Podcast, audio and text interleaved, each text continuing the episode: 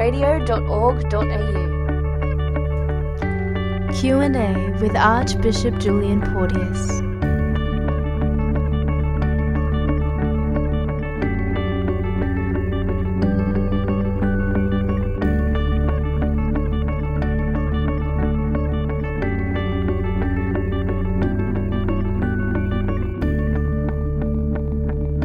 Welcome back, faithful Cradio listeners, and you are here with myself, Javina Graham, and myself, Jeremy Ambrose. and you're welcomed to a new segment in Cradio.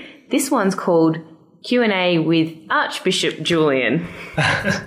and the reason being that Bishop Julian Porteous will no longer be auxiliary Bishop of Sydney, he is now Archbishop of Hobart.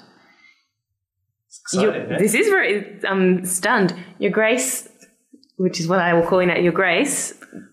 I know many of us found out when Rome announced it, but how on earth do you find out that you're going to be made an Archbishop of another diocese?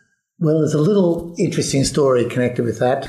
I was busy here preparing to, to go to um, South America, to go to originally to Fortaleza in the north of Brazil, and then on to Rio de Janeiro for the um, for the World Youth Day. And um, I was to leave on the early on the Monday morning, and on Friday morning at about half past nine in the morning, I had a phone call from the Apostolic Nuncio in Canberra and uh, he um, said to me, uh, "I'd like to to see you." And he said, "Can you see me uh, today or tomorrow?" And I couldn't go with the following day because I was uh, doing a diaconate ordination. So the only day I could go down to Canberra was that particular day.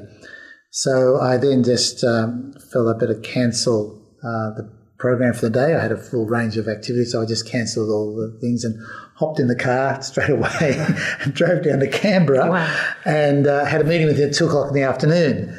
So he came in, we sat down, and he said last night he said he received a communication from Rome to say that uh, Pope Francis has appointed me as uh, the new um, Archbishop of Hobart.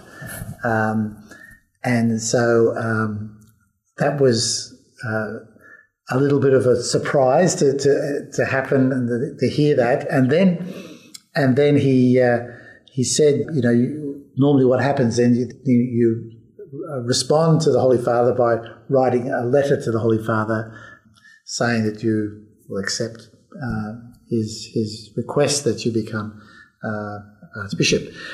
Uh, the, the interesting thing, of course, was that uh, I said to him, uh, Are you aware, Your Excellency, that uh, I fly out to uh, Brazil on Monday morning?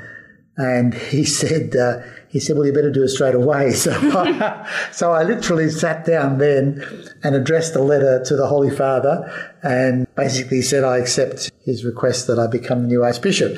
And so that was then sent off, uh, that was going to be sent off to, to Rome. And then, of course, having done that, I said, well, I'll, I'll need to go back now and get myself organised. So the, we didn't know at that stage when it was going to be announced because normally it has to go back to Rome and then Rome makes a decision about when they'll then formally announce it. So then I took myself off to um, to North Brazil with a pil- group of pilgrims. I'm not sure when it was all going to be announced. And then um, I got a phone call in Brazil from the Apostolic Nuncio saying that it's been decided that it would be announced on, on Friday in Rome. So I then uh, knew that that would be the time when it was going to be announced. So I, I was uh, that was seven o'clock in the morning in Brazil when it was going to be announced. So I was there. It was a funny kind of situation because I was knowing it was going to happen. I was just sitting in. In a, in a house, days a mile away from everything, and um, then it happened. And then, of course, the emails started to run in. So I then spent the next few days uh, answering many emails as people uh, got the message and responded to it. But it was a bit awkward because it meant that I um, I wasn't in Australia and, and couldn't uh, even communicate directly with the people of Tasmania to let them know my response. What I had done in, in the in the the weekend before was I, I prepared an open letter to the people, the Catholic people of Tasmania, in which I um, spoke about my appointment and my uh, interest in coming down and, and serving them as Archbishop. So that was then read at all the parishes around uh, around Tasmania on the, on that weekend. So at least the people had a bit of communication with me. But it has been rather strange because then I when I came back from um, uh, from the World Youth Day, I, I, literally landed here in the afternoon, and early next morning I had to head off to to Samoa because I was giving a retreat to priests. And, uh, and then I came back from that and I had a conference at which I was speaking, followed by um, three days in Perth. So, really, almost for a month, I've been uh, away mm. while this this announcement was made, and I needed to start planning to, to go down to Hobart. So it's all been a little bit strange, but wonderful at the same time. Yeah. That's amazing. So, Archbishop Julian, what do you think are the challenges that you will face? You know, what's the what's the main challenges? Well, um, I'm really really looking forward to going down to, to Tasmania It'll be very different from Sydney. Everybody tells me about the weather, warns me to take my long johns and plenty of plenty of warm clothing. But apart from that, it's a lot smaller, of course, than say an archdiocese like Sydney that I've grown up in, and I've I've been a priest in the archdiocese of Sydney in, in about a week's time uh, or two weeks' time. I would have been a priest for 39 years in the archdiocese of Sydney and been a bishop for 10 years in the Archdiocese of Sydney. So I've had a long association with the Archdiocese. So the, the, I think for me personally, one of the challenges will be the change to go down to um, to Tasmania. I suppose one of the things that I was a little bit concerned about going down there was how the people of Tasmania will will take this city slicker from Sydney coming down into their midst. And uh, but my brother was able to help me uh, greatly because he, he, reminded me that on my mother's side, uh, her forebears came to Australia by coming into to Hobart. In fact, oh. my great great grandfather landed in Hobart Town in 1853. So, in fact, the family has had a a link, clear link with uh, with Tasmania. So I do feel I've got some claim to. I'm not just a blow in from the mainland, but I I do have some links with the island. So I'm hoping that people will. Uh, will extend, I'm sure they will, extend out a, a, hand of welcome and not feel me a total stranger. You could say you're returning to your roots. I'm returning to my roots, that's right. And, and uh, the other, uh, the, the other, I think, big challenge though in Tasmania will will be, and this is something that many people have mentioned to me, is uh, that um, Tasmania is really struggling with the number of priests that it has at the present moment.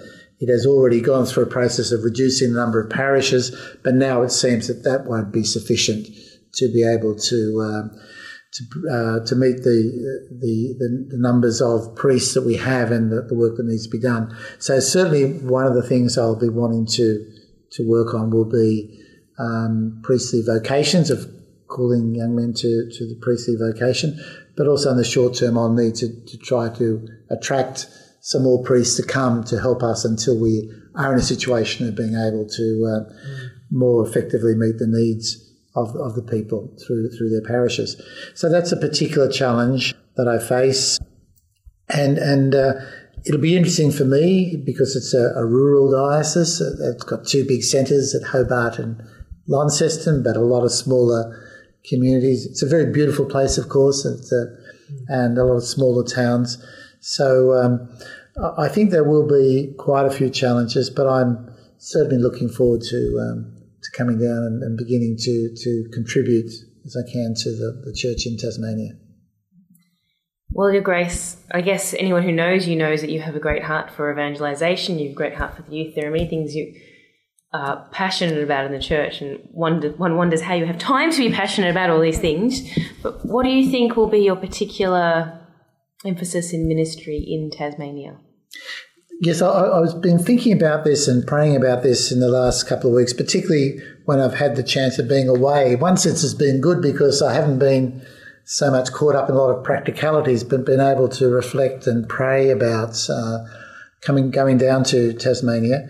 And um, there's been a, a, line. It's something which I've uh, I've used a, a, lot, but it really rests with me very clearly uh, in regard to going to Tasmania, and that is a, a line used by Pope John Paul II in his document, which he wrote at the beginning of the, the, the third millennium. And uh, he spoke about the, ch- the church moving into the new millennium, and um, he urged the church, as it did that, to start afresh from Christ. Mm. And it's a phrase that has stayed with me uh, for for many years, and um, I feel it's a very appropriate phrase for me as I go down to Tasmania. In a way, what I want to say to the people of Tasmania, let's all together uh, start afresh from Christ. Let us firstly go back to center ourselves more fully, more completely on Him. Let us um, more desire to unite our lives with Him. And then let us move forward in, in whatever area of life we're involved with, in particularly in through the church, but in terms of our families, in terms of the way that we are participating in society. Let us let us take the, the impetus of the gospel and the inspiration of Jesus Christ to be the, the, the one that which takes us forward, that's which inspires what we do. And, and so, in a way, what I'd like to do as I go to um, Tasmania and begin my role as Archbishop is to invite the people of Tasmania to join me in this in this time ahead under that banner, if you like, through that inspiration of starting afresh from Christ. So, in relation to that, I'm, very keen to encourage everyone to to firstly draw closer to Christ. Firstly, come to know Him more deeply, um, come to be more attentive to His presence and and what He want to say to us and what He want to inspire us in the living of our Christian life, and and then to have that as the impetus to all that takes place from this time forward. So as I as I go to Tasmania, I think that's um, very much in my heart. Um, as uh, the new Archbishop.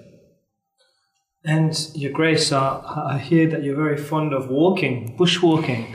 So I guess there'll be lots of opportunities to, um, well, to check out more of the beautiful landscape town. Yes, most of the times I've been to Tasmania in the past has been in order to do a bushwalk, and uh, I, I love walking there. It's a it's a beautiful island uh, and some beautiful bushwalks.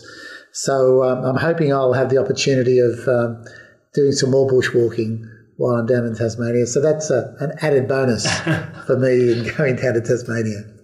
Well, there are there are many wins, and, and of course we'll be sad to see you go, Bishop Julian, Archbishop Julian. But um, this is clearly um, providential from God in many ways, not just for your walking career, but obviously for the church and the people in, in the Archdiocese of Hobart. So, Godspeed, and, and may He always be with you. Thank you very much. You've been listening to Q&A with Archbishop Julian Porteous. For more episodes or to submit your questions for the Archbishop, visit cradio.org.au.